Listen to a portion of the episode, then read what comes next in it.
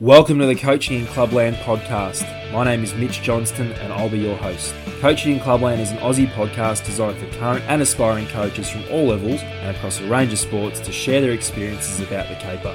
We discuss the roller coaster that is the coaching experience, the highs, the lows, the joys, and the pitfalls. I caught the coaching bug as a teenager and have been fortunate enough to hold various coaching roles within cricket and footy clubs over the last 15 years. Through these experiences and my interactions as a player, I've come across many great and some not so great coaches in clubland. We'll aim to keep things simple, practical, and relatable so that you can apply these insights to your own coaching experiences. Sit back, grab a cuppa, and please enjoy the episode. In this episode of Coaching in Clubland, we speak to Brendan Joyce. In a career spanning over 40 years, Brendan Joyce has been a wonderful servant of Australian basketball as both a player and a coach. Most notably, he was the coach of the Australian women's basketball team from 2013 to 2016, leading the Opals to the Rio Olympics, whilst also previously being a long term assistant coach of the Australian men's basketball team from 2001 to 2009, where the Boomers played in two Olympic Games, two Commonwealth Games, and several World Championships over that period. Brendan has worked with the who's who of Australian basketball, Paddy Mills, Andrew Bogut, Liz Cambage, Brian Goorjian, you name it. In the NBL, Brendan coached the Wollongong Hawks, now the Illawarra Hawks, from 1995 to 2006 and led the club to their first championship in 2001. He also coached the now defunct Gold Coast Blaze in their startup period as a franchise, taking the Blaze immediately to the playoffs in his first year. Only recently has Brendan been appointed as the new coach of Kaohsiung Aquas in Taiwan, a challenge that he's very excited about. Brendan's playing career wasn't too shabby either playing 289 NBL games from 1979 to 1991 as a point guard and being a two time NBL All Star team representative. In our chat with Brendan, we talk about the 20th anniversary of him coaching the Wollongong Hawks to the 2001 NBL Championship, what it was like working with Brian Goorjian, and some of the secrets to coaching a team during tournament play. This episode is proudly brought to you by Big Dog Clothing. For high quality sports apparel and lifestyle clothing, visit www.bigdog.com.au to view their range. That's dog with a double G. And for listeners who follow both Big Dog Clothing and our podcast on Facebook, Instagram, or Twitter, if you share a post, story, or retweet a podcast episode, you'll go into the running for a weekly $30 voucher. Entries close Tuesday, 5 pm each week. Okay, legends, let's get stuck into the episode. Welcome to the Coaching Clubland podcast, Brendan Joyce. Hey, Mitch, great to be here.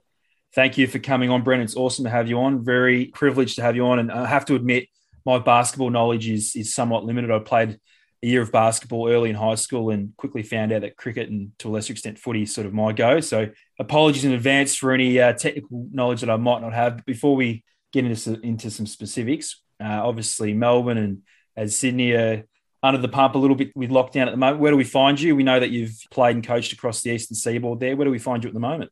Yeah, I'm um, lockdown like everybody else. Uh, season got interrupted with Ballarat, stopped. Uh, I work for, you know, the Chisholm Sports Academy. Do a lot of work out in the east with a lot of students from TAFE. You know, being involved in coach development, we're helping out different associations. So uh, it's all stopped, mate. We've been affected, especially in the sporting world, from an employment point of view. Do have done some stuff online, like some coach development uh, Zoom sessions over the last eighteen months. You know, in particular, and obviously some skill sessions. But I think people are tired you know, they're tired. It was, it was all enthusiastic at the beginning with all that. But to be honest, I think people are worn out and obviously the mental health has been tested. And so we're really at a delicate stage. So hopefully things are going to improve quickly. A lot of coaches I've spoken to have really eased up on the whole Zoom and, and sending programs to, to players, just knowing that we're not too sure when we'll actually get underway with community sport. Uh, elite sport's a little bit different, of course, but I think that's a really good point around uh, getting the mental health side of things sorted. Firstly, now, Brendan, it's, it's the 20th anniversary of the Wollongong Hawks winning the 2001 NBL Championship. I can see a smile emerge already. I'm mm. sure there's some very fond memories. Looking back, it was a pretty amazing feat considering, you know, the challenges that you guys had on the road, and I know that was a big focus of yours as well, and the pressure of the club not having won a, a championship in their existence up until that point. What are some of your reflections 20 years on from that that championship, and what made it so special? Yeah, Mitch, it's it's it's not something you can answer quickly, and uh, it's most coaches will tell you and players, you know, the championship doesn't just happen. It's a it's a journey, and it was a heck of a journey. you know, small small journey, five six years leading to that championship, which we built. The challenges were not only in that year, as you say. I think we had one of the best away, away records But if I look back and I think about my first interview at Illawarra, they'd only ever made a Final Four once, I think. And at that point, I'm just trying to think, uh, they'd been in the league 18, 19 years and been in the final a couple of times. We usually finish eighth and just sort of just wanted you to be competitive and happy to win home games. And when I went in there, I said, no, I want to win a championship. And they, I still remember the board members looking at each other and say, yeah, this would be really good, but I don't think they really believed me what I wanted yeah. to do. and I said, I want us to be a top four team. And, and you know, I was um, probably a little naive as a young coach because I, I forgot to ask them how much money they had to spend on players, which wasn't a lot. Mm. And the best player at that time, Melvin Thomas, was being approached by the Sydney Kings and you know the board wanted to basically spend a third on him to keep him, which we had to stop at that time. I would have ended up with no one.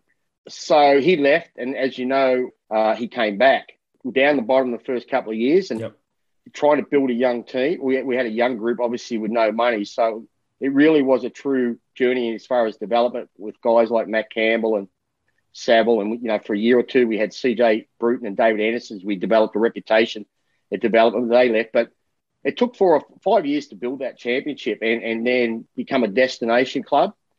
But I think it was really important I share that. And I'll tell you, in my third year, the start of the third year, the club had a meeting, and you saw this with Teagues. I mean, most footy clubs, you know, they get to a point, have we got the right guys? So in my third year, uh, we were struggling. And as I said, we, we didn't, you know, I, had, I decided to go with a really young group. When you go to young players, you got to lose games. Yep. They're, they're learning and so that's what I tell footy coaches or any any coach today that's aspiring to be successful. If you're going to build, you better make sure you've got support behind you. And I only just survived. I, I was told, you know, if you don't make the playoffs this year, you're going to be sacked 100%. And wow. coached under that sort of pressure. And towards the end of the second year, being in a small town, it was put in a, an ad basically in the paper saying, should he stay or should he go? So that, you know, obviously got a lot of people involved. And there was some angry people. I had uh, brick thrown from a window or stuff like you hear in Adelaide Kidding. and Perth. It's that. No, no. And and one of the kids that just was on the other side of the window, fortunately, in bed, and you run out and no one's there. And as they're mm. driving off, I can't repeat what they said, but basically no. get back to Melbourne. You, you know. so my wife's saying, you don't need this. You know, you, we don't need this. You, are passionate. You, you. But I said, no, I don't give up. And you know, in that third year, during the process of that third year, we started to be successful, fortunately. And we had a change in ownership. There was a guy that bought 25% of the club, and he was really switched on dude. His name was John Carson. Yep. His, his father ran West Leagues footy club for a long time, and he was involved with, you know, rugby league from an Australian point of view. So John had a great understanding of sport, and he was a, a blessing for me. So cut a long story short, which has become a long story for a short answer, but they said to me, you would not, you're done. So if we don't make playoffs. So I actually made the team. The team made the playoffs for the last game. We won by a point in Canberra. Yep. So we stuck it, snuck into the top six, survived, and then John's pretty much ended up taking over the team, signed me for three years, and then another two years later, got to finish the job off. And as you just say, win a championship. But I think it's really important that people understand. you know, Melbourne is talking about it now. The Melbourne Footy Club, right? About the journey. You know, mm. you look at their uh, coach. Uh, they talk about firing him last year, right? So, and look where they are now. But, you know, I survived. That year, as you said, was really special. One of the things I wanted to change was the culture of the club was about not being happy with just winning at home and being having the ability to win away because you, you have to win away to win a championship. And we started to build that over time. And in that championship year, we won, I think it was like 12 out of 14 games on the road. It was 28 games. I think we were nine and five at home. So it gave us a lot of confidence when we got to those three game, those three game series back then, and we had to go through all the big clubs to get it.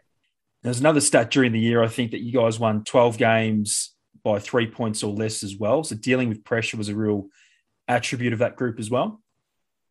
That's a great question because knowing that I didn't have the most talent, and in all honesty, if you look back, look at some of the teams we beat, I sometimes wonder how. But mm. look, we had great team chemistry. Players played hard. I think we had great game plans what we did a lot of work on was knowing that I, I thought from day one we're not going to blow too many teams out.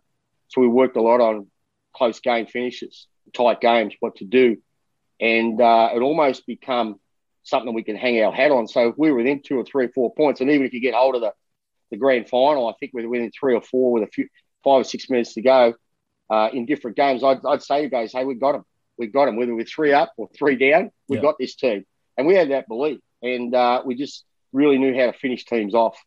And I guess that, you know, three game final series is such a short turnaround. And I think the second game you guys lost by 17, 18 points there to the Townsville Crocodiles as well. And I think you had to front up the next day from memory. So how, how did you turn the group around knowing that I think you had a few personalities too, Charles Thomas and Damon Lowry as well. So how, how did you sort of get the group back on track, you know, within that 24 hour period?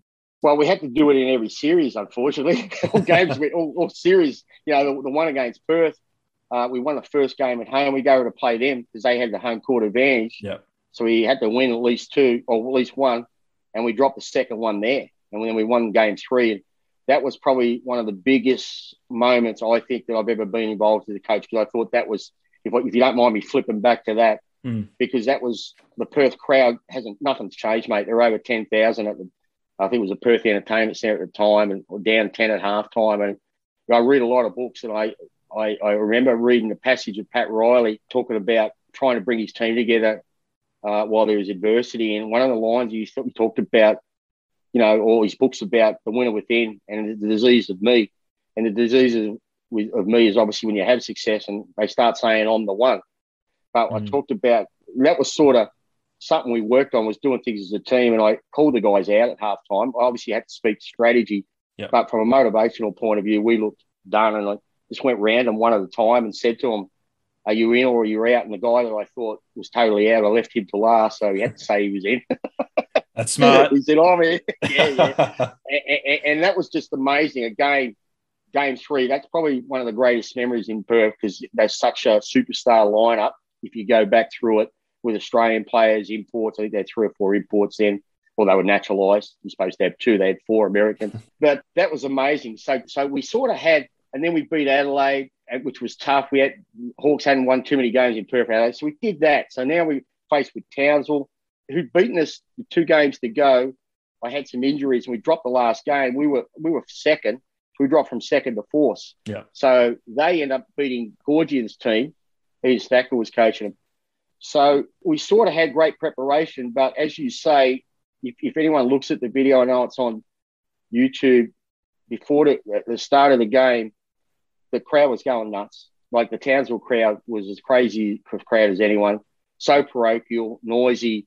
But that night before, we were fragmented, as you just mentioned, the 18 point loss the biggest thing going through my mind how do we how do we uh, how do I get these boys focused? And yeah. we didn't just have 24 hours; we had less than that because you had to play four o'clock in the afternoon oh, right. the next day. Yeah.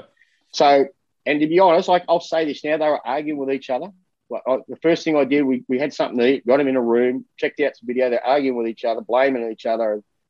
You know, again, you just intervene and say, "Hey, this this is not going to work."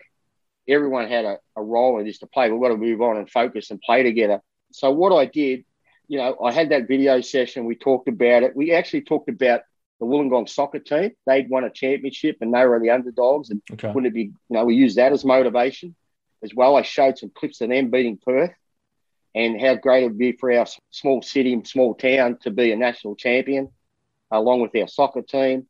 Uh, and, and played on the fact that we'd never won one before. What you just mentioned, so I'd never won one as a player. I'd been in a grand final. Mm. So the club hadn't won one for 23 years. Yeah. And I'd never been involved. And that's what motivated me to stay in coaching was to somehow win a championship. And I shared that with them.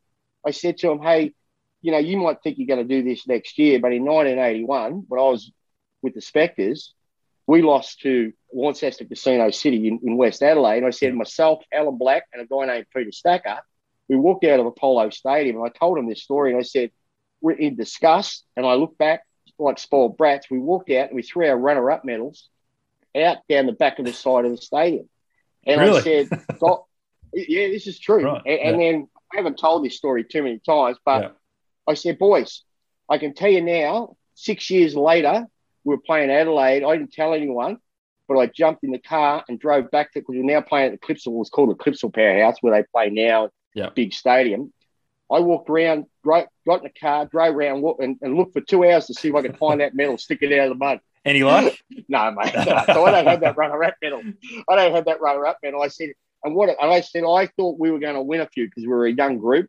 Yeah. I thought we were going to win it next year. Yeah, I go, it never happened, guys. We got playoffs, and I said, so it's about opportunity, and make you know, I shared that with them. They, some of the players tell me that had a a, a, pretty strong impact on them. And then I went back and wrote them all a note uh, some of the things that well, I thought of what they did really well during the year and how proud of I was. And regardless of the result, it was a matter of just going out and trying to execute. But regardless of the result, if you give it your best, that's all we can ask for. So apparently, you know, players shared that with me later that they love mm. that. Well, so and, and so that was a way of trying to get them, you know, focused on the job at hand the next day. And as you know, we I know I think we led until four minutes to go again. Yeah, yeah. and uh, it was, it was you're bringing back great memories, Mitch. Obviously, we won the championship, and probably that short turnaround is kind of a good thing because you don't have time to really think about it and dwell on it, and you just need to get back to work and and turn it around. I think you mentioned sort of that fire in the belly that coaches need to have as well. You know, Michael Voss was appointed Carlton coach yesterday, and he mentioned yeah. he's got he's got the fire in the belly. He's a competitor at heart. I think obviously, you know, with your playing experience, not being able to to win a championship, that obviously spurred you on as well. And I think uh, there's nothing wrong with that. We speak about development and making sure teams are harmonious and everything, but ultimately, particularly at the elite level, we're there to compete. I think Voss is a great appointment. I, I mean, he experienced obviously three premierships uh, with the Brisbane Lions, and we all know how committed, how competitive, and how how great he was. And I think the experience of Brisbane, you know, in hindsight, people thought he was struggling. He actually did a pretty good job with a team that was in a rebuild. And that's not to be underestimated. I think he knows what he's going into. But I can tell you, when you're a player, and I think you've you've been a competitor, and the players know that, I think there's an instant respect.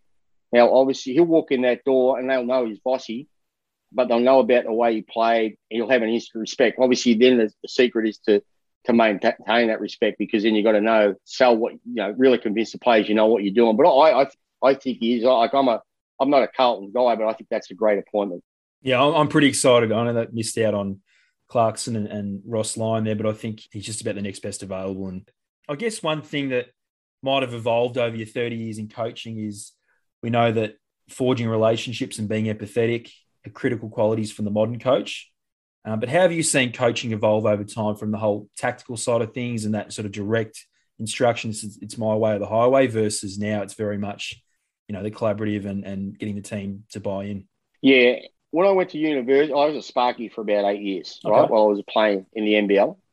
And then I went to Victoria University. It's called Footscray, Footscray Institute of Technology. Yeah. My wife talked me into going back to school, and I, I didn't think I'd be very good. But it, again, just moving on from it, I think I would be the coach today if I didn't go to university because I would have been one of those tough, you know, run through the brick wall type mm. coaches, mm. I reckon, because that's what I played for. Yeah. And so I, I think my, I guess, emotional intelligence improved by going to uni. I remember talking to Barnesy, Barry Barnes, you know, who we know was the Boomers coach, who was my coach. And I talked to him about some of the younger players, and this is in the mid 80s. I was the captain of the team and said, look, some of these guys are scared and um, they're really intimidated by us. You know, and he's like, obviously didn't take it real well. No. He probably tell you the truth because, yeah. and I said, look, I'm bringing this to you as captain. I think we're going to have to take a different approach. So, in answer to your question, I reckon this started to happen in the 80s. Everyone talks about the 2000s. Okay. And so, with me being the, the, the, captain of that team, and we had some young young players, you know, the coach would you get after you. And he, I said to him, mate, you can get after me because my upbringing and I, I've been coached by, but the kids, you know, at the time, they weren't responding to it. They were going into a shell. And, and that's consistent with, you know, today, depending on the personnel, you can still challenge certain players, but across the board, as you say, it's more about planning, communication, and building relationships. But I think the big thing for me, what I learned from being the captain of the team, we ended up having a team meeting, and Baz, I got to tell you this story because you we had this team meeting, and uh, so Barry said, Barnesy said to me, "Okay, let's have the team meeting and let's get it out there." Because you got to remember, yeah, yeah, yeah, and, and, credit to him, right? Because you, we didn't know which way this was going to go. So everyone, and I went to the boys, and the young guys said, "Look, you've got to speak up." And not all of them did because they no. still, but the messages got out there, basically asking for Baz to change, you know, a little bit the coach, yeah, in his methods. And, and he, he, look, in kind of long story short, he did because he ended up coaching Australia, top mm. four finishes. But this was a specific time for him, and it was great learning for me as captain. And I felt you've got to support your players, but my job's to support the, co- the coach too, right? That's how. Yeah. And the best way to support the coach is to be honest. So anyway, we have this meeting, we get out the table. So we lose the next couple of games, right? But we're playing better. Like we're we're playing really good. And I'll never forget this game. We're playing in West Sydney. The score was 29 39 at half time. It was a 40 minute game, or 48 minute game, I think, from memory, which yeah. is not a lot of points. So Baz, you know, he can be pretty tough and intense. And he used to get this big vein on his head when you knew he was getting angry, right? and um, he starts looking around the room and we're in there and we're, and we're stinking, mate. We are we are playing poorly, right? Yeah. But we've been playing great for them. And he turns to me and he goes, "You, you," because being the captain, he goes, "Mister Positive," and I can't remember what else. I, I can't say what else. Few choice words, yeah, yeah, Mister Something Something Something Positive, hey, you. And then he turns to one player, one of our top. He goes, "You know what? I've got to say how it is. You something something stink." you need to. so we've got the biggest spray of all time. Yeah. and then, you know, they're all, all the boys from that time on were teasing me about being Mr. Positive. I had that name for a little while, but we went out and won. That's not a bad response. So, but, you know, credit to him that he got the message. But you know what? We needed that spray at that time. But this is the long answer to your question. But people say this is the modern day. This has been changing since the 80s, mm, yeah. right? And obviously, the big word I'm looking for now, I guess what's really changed in the in the 2000s, and I've used utilized it, is empowerment. So in your planning, you know, as far as your vision goes and your mission, I involve all the players in that, and even to a point with our strategy, our game preparation, I would have individual meetings and and ask them for their suggestions. You don't yeah. use everyone, but you're empowering them with across the board. And with those meetings, you build them. With I felt building a relationship because we didn't only just talk about strategy. The meeting would start off with, "Hey, what's happening? And they didn't have to open up to you, but by the time you built that sort of relation, they actually tell you about things that were happening away from basketball. So yeah. that's sort of been some of the things that, that I've done to build the relationships. The big thing is as individual meetings and really encouraging people for their input, but utilizing it too and be willing. If you like, I remember um, Darnell Mee, we're in a team strategical meeting. He's been a great player 2005, 2006. Mm. We're going through the what we're going to do, how we defend this particular player, and he goes, puts his hand up. He goes, I, I don't think we should defend it that way, right? And the whole room goes silent, like he's saying what he's basically saying. We, we shouldn't defend this the way the coach wants it. Yeah, yeah. So I said, okay, well, what do you think? What are you saying? He said, well, I want to.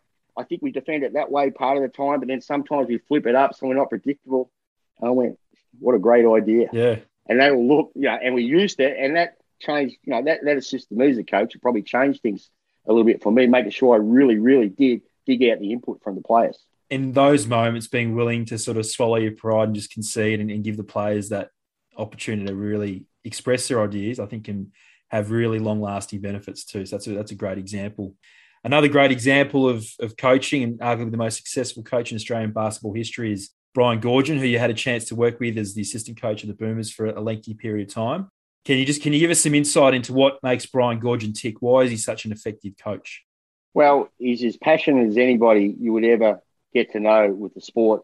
His dad coached till I think his late eighties. His dad was a great coach, Ed, great, great man as well. Met him a few times. So he carries that passion and guidance down from his father. And I think that flowed on Ed Goorjian. He was involved in UNLV and Pepperdine when, when Brian was a player. So he's had some pretty good role models as well along the way. So his knowledge, his passion, I think his preparation is as good as I've ever seen and been involved with.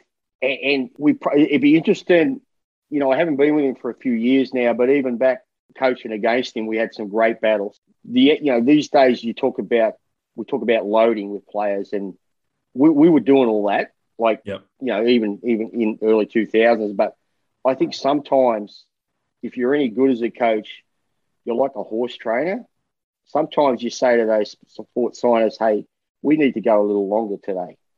I need to push the intensity up. Mm. And, um, you know, when I say I, I'm talking about Brian. This is the things I saw with Brian. I do it myself, did it myself. Yeah. But you're asking me about Brian. So I think he sometimes I'd be on edge a little bit because he'd be pushing these guys at practice. I'd be worried about injury, but he just had that ability to know when to pull back, but when to push. And I don't think everybody has that. No. And he has that ability to get the players to buy into that. But if you don't, I think, you know, Brian's had been in also franchises that are talented, had good resources. So he's he has had the ability to go, well, you know what, if you don't, I'm going to get somebody else. But I think he has that ability to read those situations. and that almost comes back to the the art of coaching versus the science of coaching. We can we can become very reliant yeah. on sports science and data and analytics, but that in itself, knowing when to taper your group and to ramp things up, um, that's very much an art, isn't it? The art of war. You've obviously read that. The art of coaching. The art of war. Mm. Know oneself, know the enemy. So I've read that. You know, that's about what you're talking about. It's not just about you know skills and things like that. It's about reading those situations, understanding empathy, motivation, all that. It's a great book. Any coach out there, The Art of War, get it. It's a it's a good book as far as giving you an education, understanding about some of those things you're talking about, Mitch. I totally agree, and, and I guess keeping the national lens for a moment, like Paddy Mills uh, during the Tokyo Olympics was just absolutely incredible. I think he's the best leader in Australian sport on court, on field, however we extend that. Just how influential has he been on the game in this country, particularly in recent times? I, have got a little bit of hair standing on the back of your neck talking about what you're talking about here. It's just, just, you know, even though I'm not involved with the Boomers, eight years with Brian, and then Brian comes back.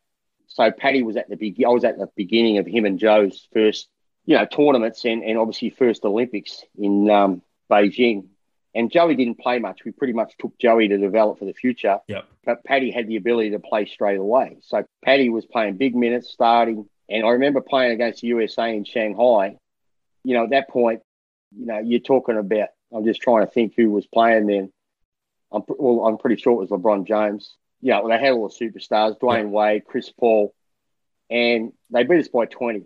And Paddy had like 23 points, and no one could guard him. Yeah. And I'm walking down the tunnel with Paddy, you know, just straight after the game, and Mike D'Antoni comes up and pats him on the shoulder, the famous Mike D'Antoni, everybody yeah. knows now, and says, "Hey son, well done.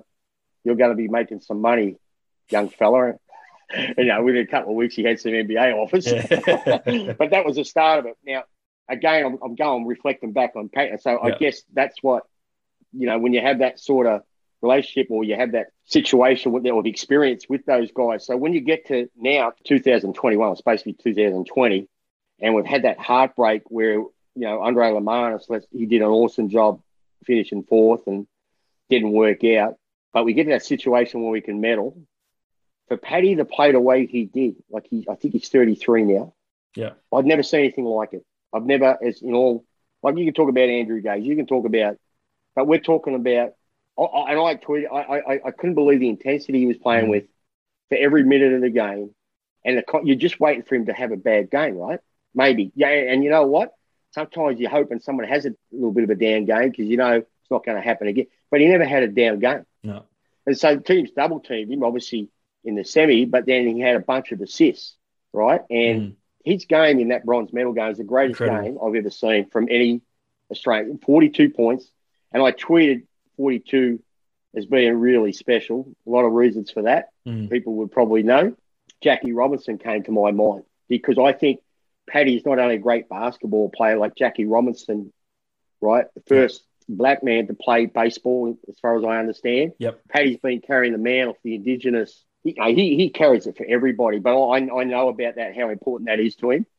But on, from the basketball point of view, mate, that performance, I, that, that was just unbelievable. He just carried us, carried us to the medal. It just made me really proud to be Australian. And I haven't had that impact since I was a little kid watching, you know, Steve Waugh and those guys go around back, you know, wearing our national colours. But he, he was, he just willed his team over the line.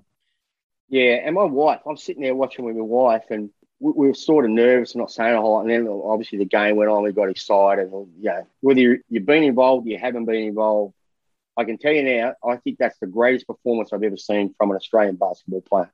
High praise. And I guess flipping it around a little bit, we know that Ben Simmons withdrew from the Tokyo Olympics team just prior to the start of the Olympics. So one thing that I guess cricket's dealing with is players opting to go to the IPL and, and forego some of their national responsibilities. As a as someone who's been involved in the national setup, how do you manage club franchise versus country debate? And are there any um, differences by extension when you're coaching at a club or franchise level versus country level as to how you manage some of those personalities? Yeah, there is a little bit. I mean, obviously with your own club, you've got some big personalities and you've got to get buy-in from them. And again, I think the best way to is we talk about it is to building relationships, as you said, in power.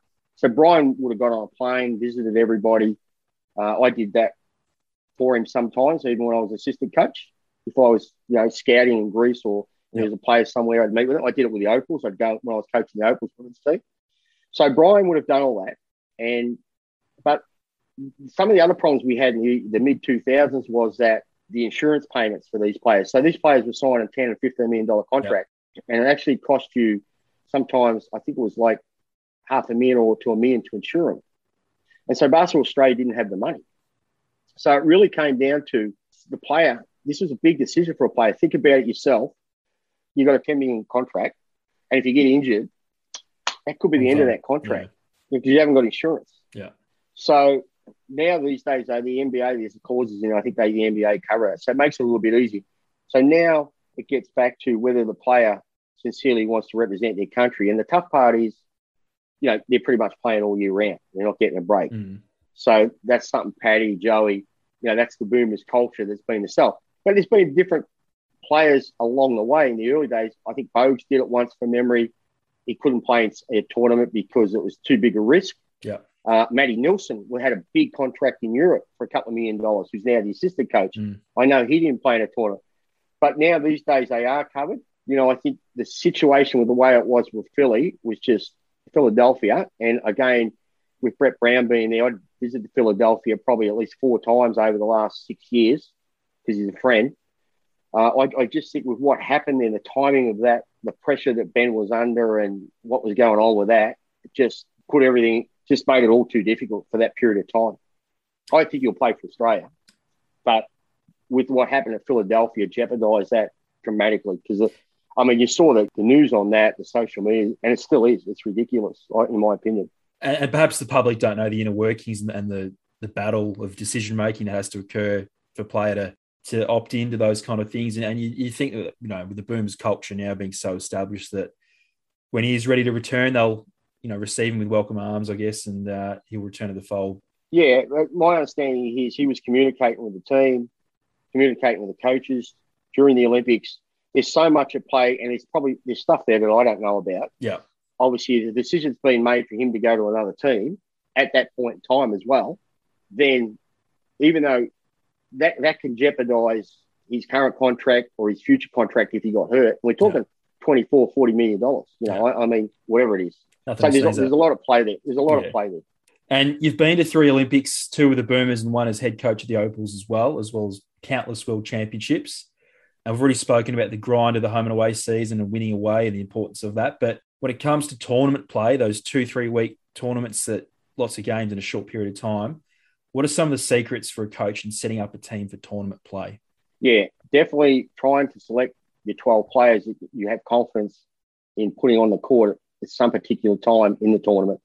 Now, that'll vary. In my opinion, I try to, you know, usually I'd say a minimum of 10 players because if you've got to play, when you go to the World Cup, for example, usually have to play six games to win a gold medal.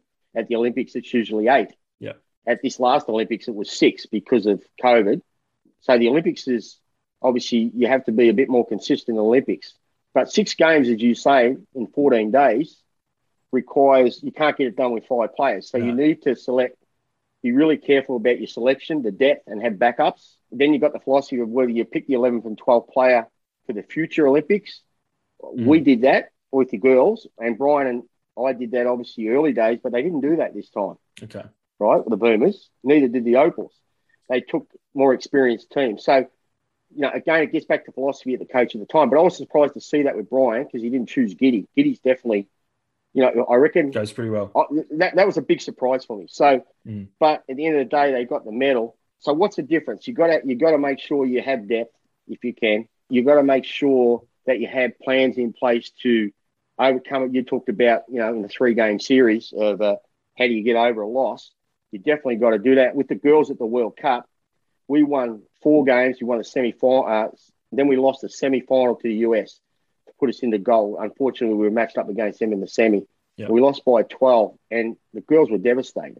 So looking around the room, similar to, you know, like coaching the team. I'm thinking, yeah, the secrets are to make sure, I think, that you have some depth, obviously, to get through a tournament. You've played everybody where you can without trying to risk losing to build the confidence of that mm. depth because if you don't play them, they lose confidence pretty easily during the yeah. tournament. They say, well, I haven't played. Yeah. And when you put them in a crunch situation, they're not going to perform. So I think that's methodical about how you go about it, making sure you give everybody some minutes in when their time's right. Uh, and the third thing is, you know, having a plan for overcoming adversity, because if you do have a loss, you've got to bounce back. So going into that, we lost the US. I'm, I'm, I'm thinking of games where I was the head coach with the Opals. Uh, we lost by 12, but it was like we lost by 40, you know, in, the, in mm. the girls' minds. They, yep. we, we, and we'd lost Cambage. I don't know if you remember, we lost Lizzie Cambage 10 days before. No one said we went uh, make the make the final eight, let alone be playing for a medal. So anyway, we were playing out of our minds and we lost the US by 12. It was unbelievable performance. So then similar thing, we went back, watched some film, and I I, actually took, you know, just sharing with you whether this is a secret or not. Yep. I talked about how good we've been going. I asked my video analysis guy, I said, get up some highlights of each player. I want every player to see themselves playing great during this tournament. Everybody had done something because we had played all 12. I think we played 11 out of 12 players, and 12 player, there was a few highlights, but, you know, it's pretty tough to do. But I said, I want to see everybody in it, and then I want a little individual one so that they all, we give them something to, before they go to bed. Yeah. They can look at it. And only got to be a three minute clip. A lot of work for the video guy. it would have been spewing. oh yeah, but that's how it is. You, you, and people look back, and all of us as coaches, mate, we're working twenty four seven. You'll see the games, but we're all working twenty four seven, looking at our right. opposition, looking at ourselves. So you've got to do all that. Let's not forget that. That's yeah. part of it. If you're not doing that, you're not winning. Yeah. But I think it's about building confidence, maintaining confidence, right? Belief.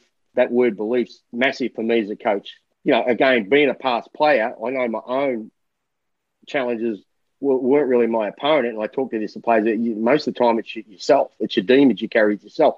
That's why players probably don't play their best till about 26, 27, because they've gotten over their own demons, right? About just overthinking it, getting down on losses. And then after a while, you go, I just got to do this. So the earlier you can get players to understand that, the better. These days, with all the psychologists, we can tend to do that. But I still think players don't play their best. Look at the Melbourne Demons right now. Look at Petracca and mm. Max Gawn. You know, they're all in their late, mid to late 20s. Uh, and, and it's no secret what what's going on there. So going back to it, we had a pretty young team with the Opals that year. And because we were in a bit of a rebuild, it was about building their confidence. And as you know, we went out and destroyed Turkey on their home court, 20,000 people. First six minutes, mate. Check it out. They don't score. Hmm. 17 nil. Silence so the crowd. Def- yeah. Defensive plan. And that was part of it. Let's get take the crowd out of it. But yeah. I'm standing there after about three minutes to myself. Oh, he's just going to keep going. How good's this? You know, the girls are just executing offensively, yeah. defensively, getting after it. So that's one of there's two or three great moments of you know you, they call it I can't pronounce his name Csikszentmihalyi flow or whatever it is the flow mm. state. We were in that flow state for sure, and we ended up winning by thirty. So you know, pretty awesome. No, you've got to enjoy it when you're in that state because it's it's few and far between usually for a coach to, to witness that with their team. But um, I think your point around getting players in the squad to lick at the ice cream as well, because if they're just warming the bench for two weeks and seeing all their mates, uh, you know, get court time, then that eventually they're going to become disengaged, aren't they?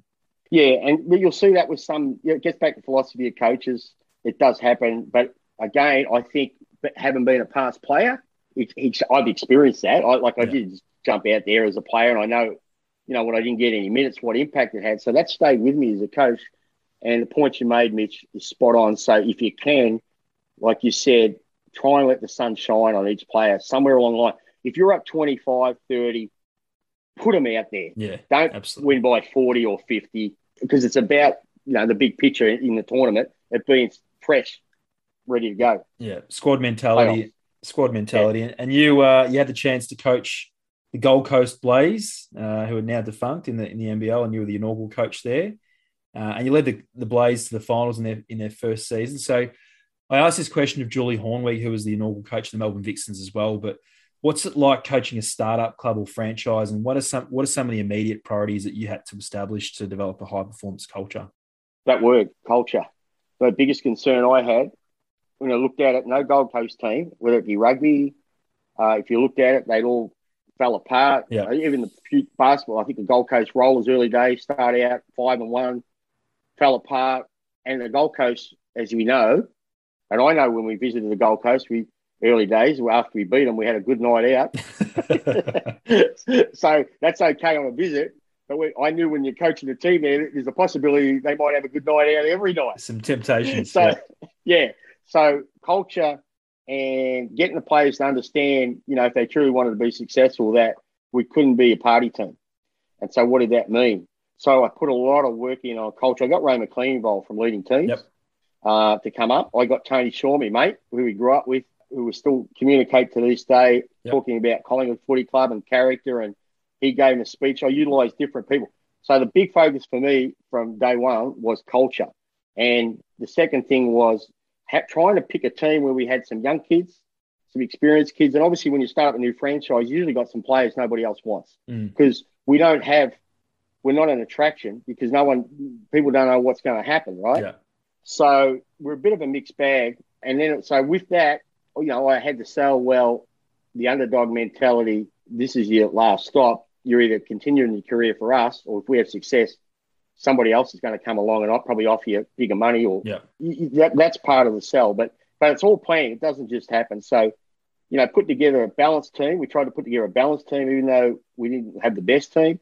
And then the next thing was to get the players to buy into the culture. And the most difficult people to buy into that are usually the Americans because mm. of the makeup of what they come from, the competitive dog eat dog world. Whereas we're a bit more team oriented here, although I think it's changing with Australians. Mm. We're becoming that way a little bit more, uh, but still not nowhere near where the US is. But the cultural thing was massive in buying in being professional. Uh, and then there's the roles of the players, right? Trying to get the players understand their roles. And mate, we we we could have probably, you know, I, I, don't know if you're aware, but we were like we won a game in Townsville at New Year's Eve, and I think it made us twelve and five or twelve and six. I think we went to second or third on the ladder. And we all looked at each other to celebrate New Year's Eve and said, "We can win this." Yeah right? And we had that feeling. Then the next morning we woke up. One of my players was ill, and um, we didn't know what it was. So we had to play the Melbourne Tigers two days later. Mm. He wanted to get off the plane in Sydney. We said, no, no, just wait there and we'll hope, you know, because they thought he was dehydrated. So then we took him to the hospital, um, the Alfred, and they sent him home, said he was severely dehydrated. Yeah. And we woke up the following morning of the game and he said, Coach, and he doesn't normally swear, he, he said, I'm not right. And we took him, he'd actually had a stroke. Yeah, incredible. So yeah, so we lost. We ended up obviously losing him, and that had an imp- impact on us for about four weeks. We dropped some games, but we still made it through to the playoffs. Yeah. And on the back of that culture, on the back of that, you know, we, we just did all the right things in, in getting the team ready. But for me, even if you start, especially with starting a new franchise, culture is so important. And you spoke about managing some of the imports, the American imports, with probably a bit more outspoken than Australian athletes typically. How, how do you go about steering them in the, in the direction of team first. We, we see that, you know, there's a video, Allen Iverson talking about practice like 20 years ago, just one that resonates with me and, and, you know, he's willing to shoot from the hip. And whereas probably don't see that in Australian sports culture, it's very much one week at a time and game of two halves, etc. How do, how do you manage those different personalities, particularly if they're, you know, imports or from uh, overseas? Well, definitely around that time, I think Allen Iverson was a role model to a lot of players. I thought that was the case with some of them. and not, but these days, not many Americans are like that. But that yeah. was the era, and I'm just trying to think. One of one of the you know eh, when you've coached a while, you really have. It's not about coaching for the money. I haven't made a lot of money, but it's about the people I've met. Mm. So you've hit a real nail on the head here. I was privileged to sit on a plane for three and a half, four hours from Dallas, Texas you know, Roger in a blizzard all the way to Philadelphia. Um, yeah, Philadelphia. Sit beside Larry Brown. Yeah. Larry Brown was his coach, right, at Detroit. Now, Larry yeah. was coaching SMU. So I, I'd gone to SMU because they wanted to recruit some of the girls and guys, the Frolins, and he invited me. And I asked him exactly that question mm. Mick, how do you coach a guy like Iverson? and he said, Let me tell you, he goes, he he just he really just spoke positive. He said he's the most biggest competitor I've ever coached. He said I just had to try and understand him, not control him, and work with him. And he he didn't go into the challenges, but we all know.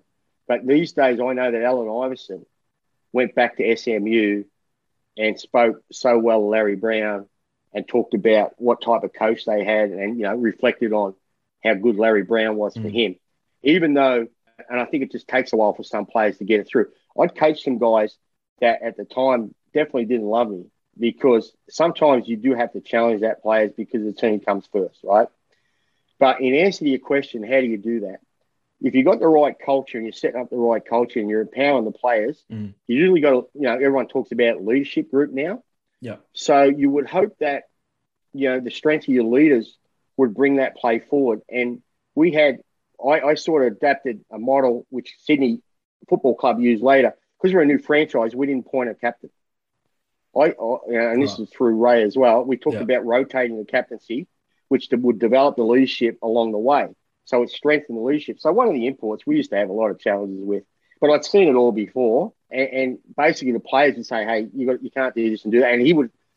Those players hated it when the players challenged them even more so than me. Like, That's when it's You know? most powerful. That's when it's most Yeah, powerful. yeah. And so it was, and that and, and that's when it was most powerful. But there's always a time though that there's some things the coach has to have the courage, Yeah. to make the call or communicate the message that someone doesn't want to hear.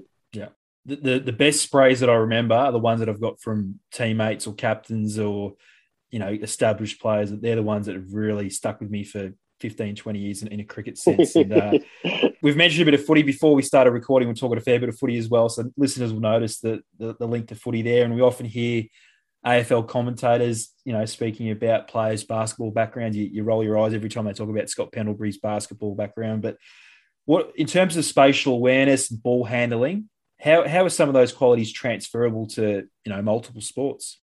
Yeah, they do. You just mentioned uh, spatial awareness and operating with confined space. You know, we, we, we talk about throwing fakes and dodging and twisting and turning. Yeah. There's guys, for people of, of my vintage, I grew up with um, Tony Shaw, who I mentioned before, and Terry Wallace. We all played basketball with each other Right. for Victoria, and they were great basketball players. So they actually had to make choices between basketball and footy. They played state footy. I'm pretty sure Tony played one or two NBL games with the Coburg Giants There you go. right? And then made a decision. Terry would have been an NBL player. I played with the same club as Terry. We're, we're still good friends today, Yeah. Cleo and I. And I actually used Terry to come and talk to the Wollongong Hawks the year we won the championship. Yeah.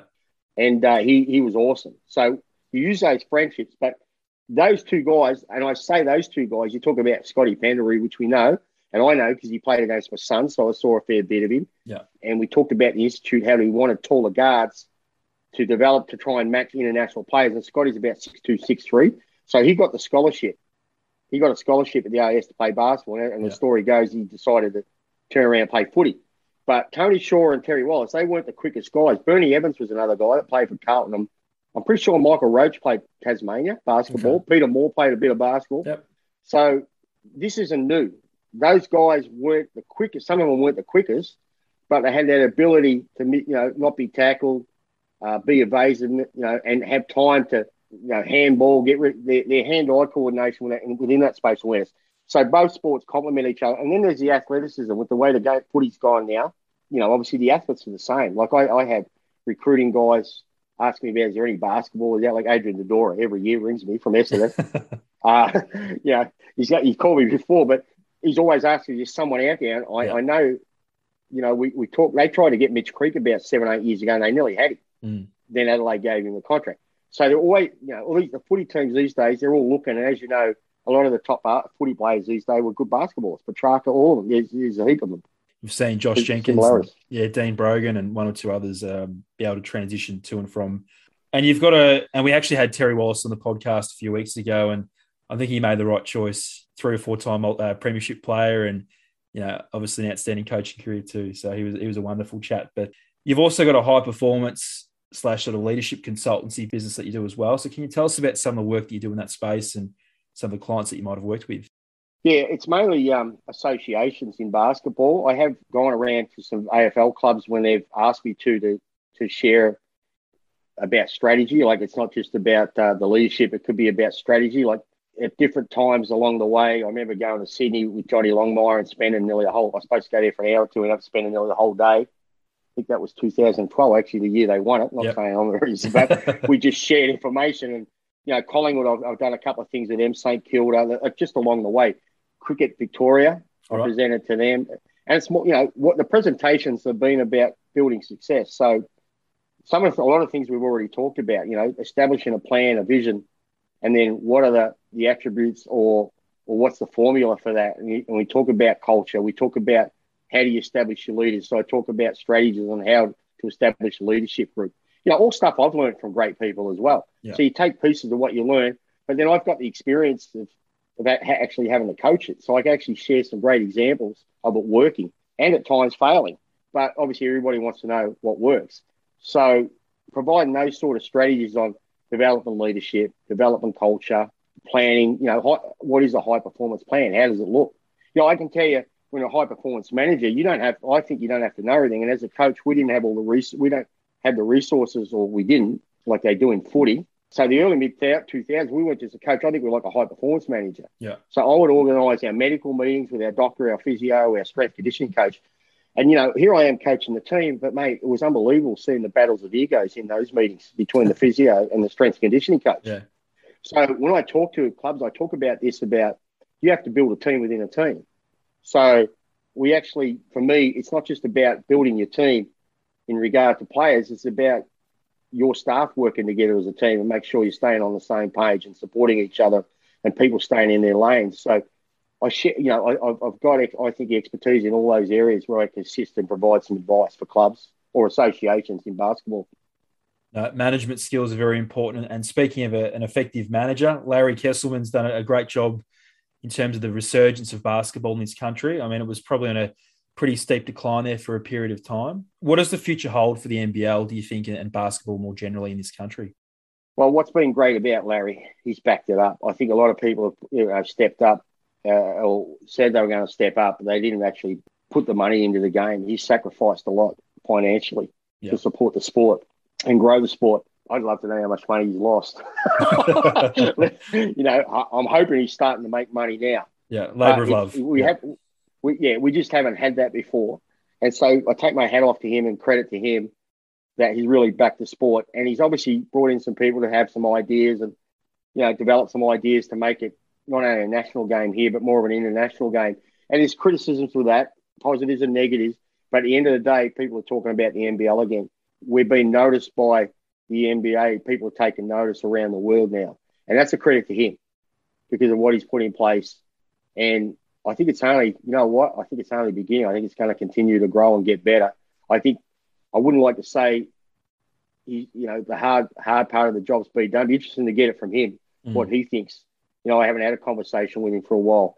You know, but doing the radio work with SEM, SEN, sorry, a couple of times, you know, we talked about the development. So I haven't had probably that discussion for a year because of COVID. But he's just backed up what he said he wanted to do and just provided the resources and and just really assisted in becoming a, a, an international game here, not only in Australia, not, not just a national game, an international game. You can see, but we're starting to bring in players from Europe, let alone the USA, to play in the league. Now, it's brilliant to see. I'm a school teacher in the western suburbs of Melbourne, and soccer is probably the number one sport. You know, the kids are participating in at lunchtime and recess, but basketball's a pretty close second. There's not much footy and cricket, mind you. It's very much uh, yeah, soccer and basketball. So I think the game will only continue to flourish. And I guess in closing, Brendan, you in a few weeks' time you're headed to Taiwan to coach the Kaohsiung Aquas. Hopefully, I've uh, pronounced that correctly. Can you tell us about the club and, and the preparation you've been undertaking before you head over in a couple of weeks? Yeah, they wanted me to go over in September, but I actually thought I'd be still coaching here and, and had a lot of activities. But yeah. obviously, COVID's made it difficult. So I've been communicating with the assistant coaches, and a lot of the, the local boys are there. Uh, it's a new team, it's a new club, but I've got the experience of doing that yeah. with the Gold Coast. So I think I have a little bit of an advantage. But seem to be wonderful people. It's going to be a professional team. It's called the T1 League, new team in the new league. And it looks like we've got some great people involved in running the club uh, Wilson Lee, uh, he was a graduate of Stanford, worked there 10 years. He's the president of the club. So we've got some people that worked in America. I think his wife went to Stanford, and you know her parents, I think, own the team. They're big time sponsors as well as owners. So it's it's in, in its infancy, and so it's going to be a little bit different. We can have three imports, but I only play two at a time. Okay. So that's going to be interesting how to manage that. You know, so there's a there's a focus on making sure you play the local players a certain amount of time. Yep. I can have what's called an Asian import. So if someone's from Asia, but they can only play half the game. So that's a really interesting right. thing I'm going to have to manage. And I've had that chat with you know the player that we've selected. Seems like a pretty good player, and he's He said, "How are we going to do this?" I said, "I don't know yet because I haven't, I haven't, I haven't done that. So let's work it out. That's we'll weird, work it yeah. out when we get over there." Yeah. Yeah, and like you know, people saying, "Oh, you're playing the first half and second half," and as you know, the game could be lost in the second and third quarter. So Yeah. I'm thinking five minutes in each quarter. That's what I was thinking that. when you when, when you mentioned that. Yeah. I'll, I'll be thinking five minutes a quarter. Yeah, Yeah, depending on how that manages, and then the three imports. Well, obviously the best two are going to play most of the time. So, you know, I, I don't. But then I've got the local kids. It's quite exciting, different. You know, I, I've coached all around the world, obviously with the Boomers and the Opals, and the timing's right for me. The kids are all grown up. Yeah. I sat down with my wife. They they headhunted me. I did the research. We talked about this before. Joy Burke, a Taiwanese girl, or grew up, born in Taiwan, lived in America. I contacted her. She's quite famous in um, Taiwan Yeah. as a player for the women's team. So she gave me the background and everything, played a big role in me making this decision. So I'm pretty excited. The style of play is different. I don't know if you watch much Asian basketball, really quick, Yeah. spread out. Look, it's still still the same game. Yeah, I'm looking forward because it's just an international opportunity. As you know, Andre Lemanis has gone to Japan. Paul Henare's in Japan. I've been and Sean Dennis. So I've all had an association with those three guys. So they really encouraged me to take this on as well. And the money's pretty good. It's, it's, it's a pretty good contract. between you and So- I, yeah, yeah. yeah, you know, I mean, it's a, it's a great, great opportunity. No, it sounds very exciting, and and your legacy here, Brendan, both as a player and a coach. You know, 289 NBL games in a 12 year playing career, and then as coach, you know, with the Wollongong Hawks, Gold Coast Blaze, we mentioned Boomers, Opals. You've done it all, mate, in Australian basketball. So we wish you the best of luck in Taiwan. Thanks for being so generous with your time and thoughts. No, thanks very much, Mitch. Great to be here. Thanks, Brendan. Hey, everyone in Clubland. As always, those who get around the podcast on socials will get a shout out each week. Marie Livy was kind enough to share the Sean Flynn podcast on Twitter, and she is last week's winner of the $30 Big Dog voucher. Thanks for listening, Marie. And prominent former Premier Cricket coach Andrew Walton commented on the Brian Harper episode, saying that Harps was, as always, generous in giving back, which is very true. And a reminder for listeners who follow both Big Dog Clothing and our podcast on Facebook, Instagram, or Twitter should you share a post, story, or retweet a podcast episode, you'll go into the running for a weekly $30 voucher. Entries close Tuesday, 5pm each week. We've got footy, cricket, and soccer coaches coming up over the next few weeks, so keep your eyes peeled. If you have any recommendations, please send them through as well. Cheers, guys. Thanks for listening to this episode of Coaching in Clubland. A shout out to the talented Aidan Arandes for putting together our podcast theme song. If you enjoyed this episode and you'd like to hear more, subscribe to the podcast on Apple Podcasts, Spotify, or Google Podcast. Feel free to leave a rating and review. To catch the latest updates from the podcast, check us out on Facebook or on Twitter at Coaching Club Pod. Thanks again and catch you around in Clubland.